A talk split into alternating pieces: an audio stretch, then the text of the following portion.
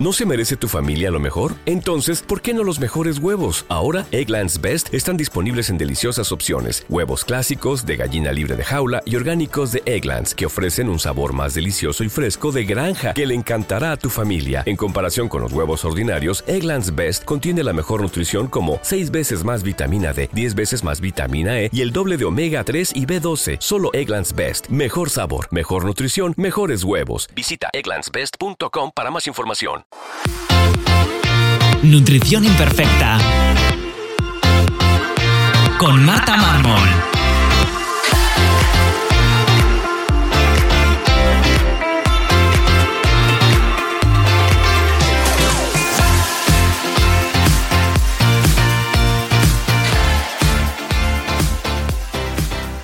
Bienvenidos a Nutrición Imperfecta, el podcast de Marta Mármol. Un lugar para aprender a cuidarte y a empezar a ver la nutrición como una aliada para recuperar tu salud y encontrarte mejor. Con este podcast quiero transmitirte la salud desde un punto de vista integrativo, donde la alimentación, los hábitos saludables y la salud intestinal juegan un papel fundamental. Si has notado algún síntoma digestivo y quieres saber por dónde empezar, te recuerdo que puedes descargarte mi ebook gratuito Síntomas digestivos, la gran epidemia en martamarmol.com barra ebook. Y si quieres que te acompañe en tu caso particular para mejorar tu salud, puedes reservar tu consulta individual en martamarmol.com. Bienvenidos a este nuevo episodio de Nutrición Imperfecta. Yo soy Marta Mármol y hoy vamos a hablar de la histaminosis. Ya en el episodio 53 hablé con Lorena Sánchez sobre la histamina, pero como ya ha llovido mucho desde entonces y además eh, me hacéis preguntas muchas veces sobre ese episodio vamos a recopilar eh, mucha de esa información, vamos a ordenarla eh, de otra manera y a ver si resolvemos todas las dudas que van surgiendo. Seguramente la palabra histamina te suena, aunque solo sea de los antihistamínicos, del típico medicamento que se toma para las alergias. Pero detrás de la histamina, con la histaminosis, hay mucho más detrás y no es una enfermedad como tal, sino que es un síntoma que tenemos que saber interpretar y saber tirar del hilo, como siempre digo, para ir al origen en vez de ir poniendo parches, intentando pues, bueno, con un antihistamínico, por ejemplo, tapamos un poquito el parche. A veces viene muy bien, porque evidentemente quitar los síntomas de, de una histaminosis de forma puntual va a mejorar mucho la calidad de vida de las personas, pero hay que saber de dónde viene ese, esa histaminosis, que por supuesto puede ser de una alergia, por ejemplo la alergia al polen, pues evidentemente nos va a producir histamina, ¿no? Una liberación de histamina que cursa con muchos síntomas. Pero antes de empezar por ahí, vamos a ver lo que es la histamina. La histamina es una amina biológica que sé que nos dice mucho. Al final es un neurotransmisor, un, un mensajero que eh, se va a sintetizar en parte en nuestro cuerpo y también parte va a haber una histamina exógena que vamos a tomar con los alimentos y tiene muchísimas funciones que ahora veremos. Un exceso de esta histamina puede generar muchísimos síntomas como pues desde eh, baja de la presión arterial que cursa con taquicardias, eh, con arritmias, también dolores de cabeza, dolores musculares, incluso articulares, muchas contracturas en la espalda. A nivel intestinal genera mucha hinchazón, gases, pero sobre todo a veces pastosas, tende a las diarreas. Luego también muchos dolores de cabeza, mareos, neblina mental, incluso puede generar pues náuseas, vómitos, o sea, a nivel digestivo es bastante molesto.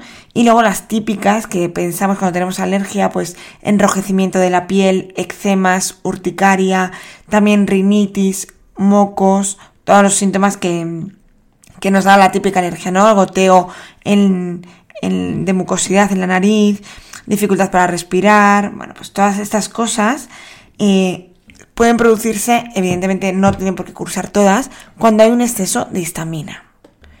Como os he dicho, hay dos tipos que son lo mismo, pero dos fuentes de eh, producción de histamina. La endógena, que la va a producir nuestro cuerpo, y la exógena que pues la vamos a, tomar sobre todo de algunos alimentos, ¿vale?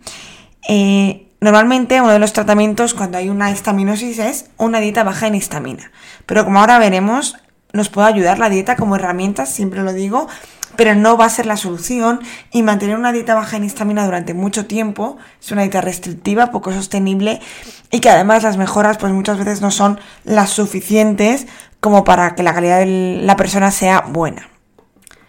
Ponernos a tomar antihistamínicos a lo loco tampoco es una buena opción porque eh, tenemos que entender que la histamina endógena, bueno, la histamina en general, es una sustancia que necesitamos y que libera nuestras células eh, se almacena sobre todo en los mastocitos, esto lo digo porque luego lo usaremos bastante, en una de las células, en los mastocitos, es donde se va acumulando y se va a liberar en diferentes situaciones.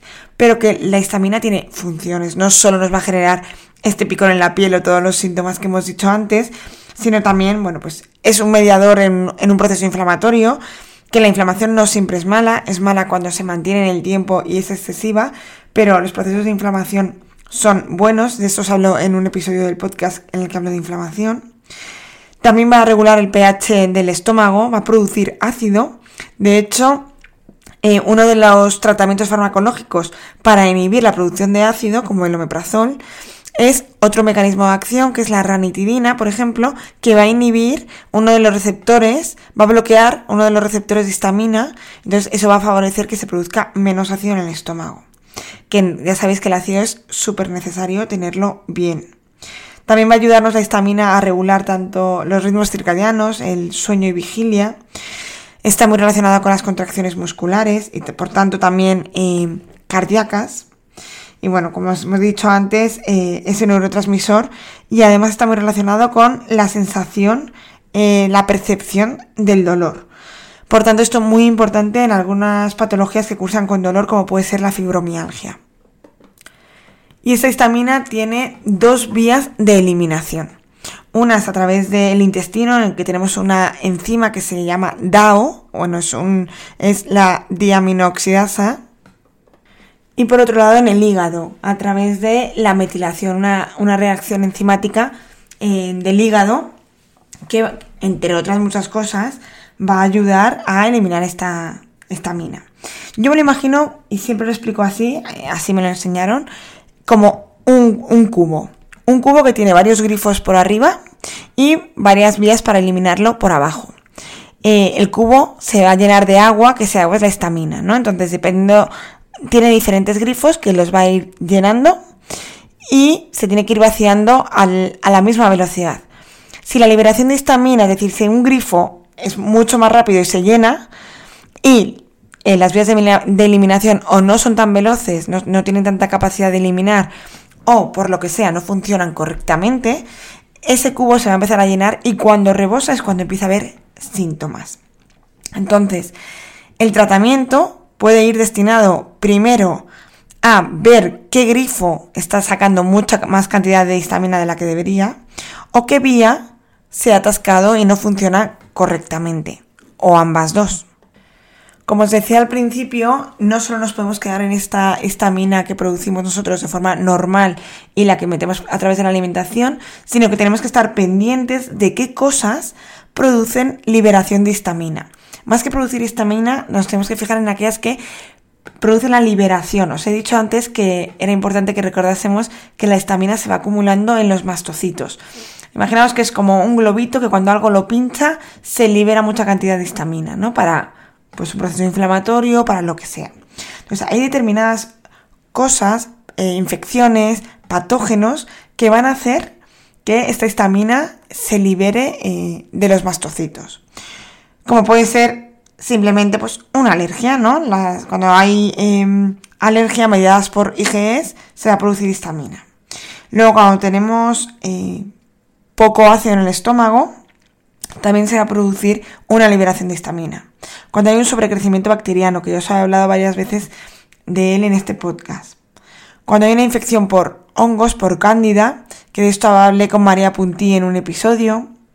También cuando hay parásitos, que también os he dedicado un episodio solo para parásitos, hay una gran liberación de histamina. De hecho, muchos de los síntomas, tanto de cándidas como de parásitos, coinciden con los de histamina porque evidentemente, bueno, pues cursan con esta liberación de histamina de los mastocitos y por tanto, pues los síntomas son los mismos. Se picor, eczema, eh, heces con tendencia a diarrea, todo esto suele ser muy común, por ejemplo, de una infección por cándidas. Pero luego también, eh, si tenemos un exceso de bacterias proteolíticas, también van a generar esto. Un virus, una infección por un virus también lo va a hacer. Incluso algunos tipos de bacterias como los lactobacillus o eh, un exceso de estrógenos, de hormonas. Por tanto, cuando nos encontramos con una persona con una estaminosis, lo primero que tenemos que ver es si existe sospechas de que alguna de estas eh, de estos grifos sea el culpable responsable de esa liberación alta de histamina. Es decir, a mí me viene una persona con un exceso de histamina exagerado y tengo que pensar, ¿tiene pinta de tener cándida? Eh, sospecho de alguna, tiene candidiasis vaginal, eh, tiene una gran cantidad de hambre por hidratos de carbono, em, bueno, me tengo que fijar, ¿no? Tiene eh, hongos en la boca, la lengua blanca, eh, hongos en, en las uñas de los pies, por ejemplo. Bueno, hay muchísimas cosas que nos pueden indicar que puede haber detrás una candidiasis. O un parásito, ¿no? O varias cosas a la vez, que siempre os digo que esto normalmente, cuando hay una cosa, vienen acompañadas de muchas. Entonces, en vez de empezar a tratar con algún antihistamínico, eh, aunque sea natural, porque muchas veces criticamos los medicamentos, pero por ejemplo, em, la quercitina, que nos puede servir para mejorar eh, esta liberación de, de histamina de los mastocitos, porque al final la quercitina lo que hace es frenar esa degranulación de los mastocitos. Por tanto, nos puede ayudar, por ejemplo, en los síntomas y durante un tiempo podríamos pues, usarla.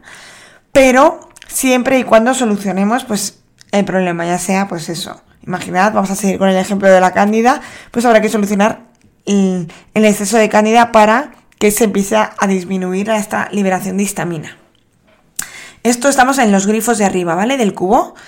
Una vez que hemos encontrado la fuente, pues habrá que ir frenando. ¿Que nos podemos ayudar durante un tiempo de una alimentación baja en histamina, como la que hablábamos en el episodio 53 con Lorena? Sí. ¿Quiere decir que voy a hacer para siempre? No. Al final pensad que la dieta, pues es eso, como siempre, una muleta, una ayuda, eh, que muchas veces es mucha ayuda, pero eh, un estrés mantenido por una dieta muy estricta, pues tampoco nos va a beneficiar nunca nada de la salud. Pero ahora nos vamos a ir a la parte de abajo de la, del cubo. Tenemos que ver cómo tenemos la enzima DAO y cómo tenemos el hígado. Vamos a tener que ayudar a estas dos enzimas a que funcionen correctamente. Por un lado vamos a empezar hablando de la DAO. Em, puede ser que no funcione correctamente. Nos encontramos con, déficit de DAO, que es como se llama, cuando esta enzima pues no, no consigue eliminar o no consigue hacer su trabajo adecuadamente. Existe el déficit de DAO primario, que es el que es por causas genéticas, aunque no son muy frecuentes, porque este gel, el gen que codifica esta enzima, la DAO, es polimórfico, es decir, eh, tienen diferentes formas y solo una eh, está asociada a esta deficiencia de DAO. Por lo tanto, no es tan frecuente como creemos. En cambio, el déficit de DAO secundario, es decir, que depende de otras cosas, es el que más ocurre. Al final, lo que hay es una menor producción de esta enzima por, eh, pues, seguramente por un daño en la mucosa intestinal, por una presencia de una disbiosis, porque esté saturada esta enzima y no dé para eliminar tanta cantidad, sobre todo cuando eh, estos problemas se prolongan en el tiempo, al final también pueden faltar cofactores, es decir, pues aquellas sustancias que utiliza esta enzima para ir eliminando. Por ejemplo, puede ser la B6, el cobre, el magnesio, el zinc, la vitamina C. Todos estos, si nos falta alguno de ellos, también puede ser que la acción de la DAO pues esté reducida. También hay que entender que la DAO no solo está para eliminar la histamina, hay otras aminas que también utilizan esta enzima para eliminarse. Por lo tanto, muchas veces solo pensamos en la histamina y a lo mejor está un poco saturada.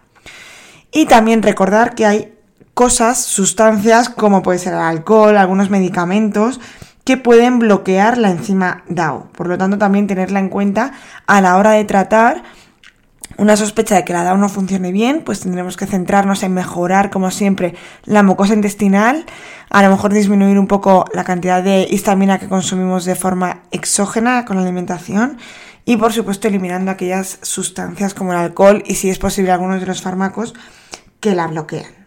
Aprovecho para recordar que los test de medir la, la enzima DAO en sangre no tienen ningún tipo de evidencia y no se relacionan con histaminosis, ¿vale? Porque la cantidad de DAO en sangre se ha visto que casi eh, que no se altera con la cantidad de histamina que hay. Por lo tanto, estas son algunas de las pruebas que se ponen de moda con estos problemas, pero que no nos sirven, incluso pues a lo mejor nos perjudican porque tiramos por un sitio por donde no es. Y por otro lado, pues también centrarnos en la vía de la metilación. La metilación es una eh, vía de eliminación de fase hepática de tipo 2, que junto con otras, pues la sulfatación, por ejemplo, nos va a ayudar a eliminar algunas sustancias. Entre ellas, pues están los estrógenos, eh, hormonas femeninas, por así decirlo, eh, y también algunas aminas, como la histamina. Entonces, si el hígado está saturado, sobre todo normalmente ocurre o porque no tenemos los cofactores necesarios, es decir, vitaminas del grupo B, por ejemplo, que estén metiladas. Em, bueno, luego también hay otros cofactores, ¿no? Pues aparte de la vitamina B12, B6, el magnesio, también el SAME, que es al final un donador de grupos metilos para que se pueda ocurrir, pueda funcionar bien esta metilación. Puede ser que no estemos eliminando bien esta estamina. Por tanto, encontrar la fuente que nos esté generando esa estaminosis y ayudar a, los dos grifos de salida, tanto a la DAO como a la estamina, es la mejor manera que tenemos de tratar una estaminosis. No alargues una dieta baja en histamina. Yo recomiendo hacerla durante un tiempo, dos, tres semanas, e ir valorando. Si hay mucha mejoría, mantenerla hasta que podamos solucionar todo y luego a ir haciendo reintroducciones. No existe un protocolo específico, yo creo que aquí un poquito yo voy cambiando dependiendo del paciente, las ganas que tenga, eh, las necesidades, eh, bueno, pues un poco personalizando, como siempre os digo. Pero mm, este episodio es más para que entendamos que no podemos ir de, de un poco intentando hacer una medicina más integrativa e intentar sustituir los fármacos por suplementos con el mismo efecto, que es lo que me encuentro muy a menudo. De hecho, no lo he dicho, pero este episodio viene a raíz de, un tratamiento de una paciente que he tenido esta semana con una estaminosis muy fuerte, tratada en varios lugares con muchos suplementos. Además, nunca hablamos de esto, pero los suplementos que yo los uso también son caros por tanto, tampoco tiene mucho sentido decirle a, un paciente que no, no, eh, los medicamentos no, pero te mando 10 suplementos carísimos que al final hacen un poco lo mismo, ¿no? Para inhibir la desgranulación de mastocitos, para solucionar un poco los síntomas de picor en la piel, para solucionar un poco los síntomas de diarrea, pero esta persona venía con una cándida exagerada, además muy evidente, hicimos pruebas y efectivamente y me di cuenta que es que pensamos que estamos haciendo siempre medicina integrativa un poco distinta y al final estamos intentando hacer lo mismo y se nos va sin querer a ir a tratar el síntoma cuando tenemos que ir siempre que podamos a tratar el origen, aunque nos ayudemos de cosas que nos quiten los síntomas, que por supuesto, eh, como antes decía, la calidad de vida del paciente también es muy importante. Y hasta aquí el episodio de hoy, espero que hayáis aprendido algo más sobre histaminosis y que no os quedéis solo con la idea de que, es mala, que eh, necesitamos un antihistamínico. Y si os interesa y queréis, un día hablamos de las alergias, porque aquí no me he metido hoy. ¿Qué podemos hacer y qué mejoras podemos obtener a través de algún truco, suplemento, eh, ideas para personas que sufrís alergia estacional? Nos escuchamos en el siguiente episodio aquí, en Nutrición Imperfecta.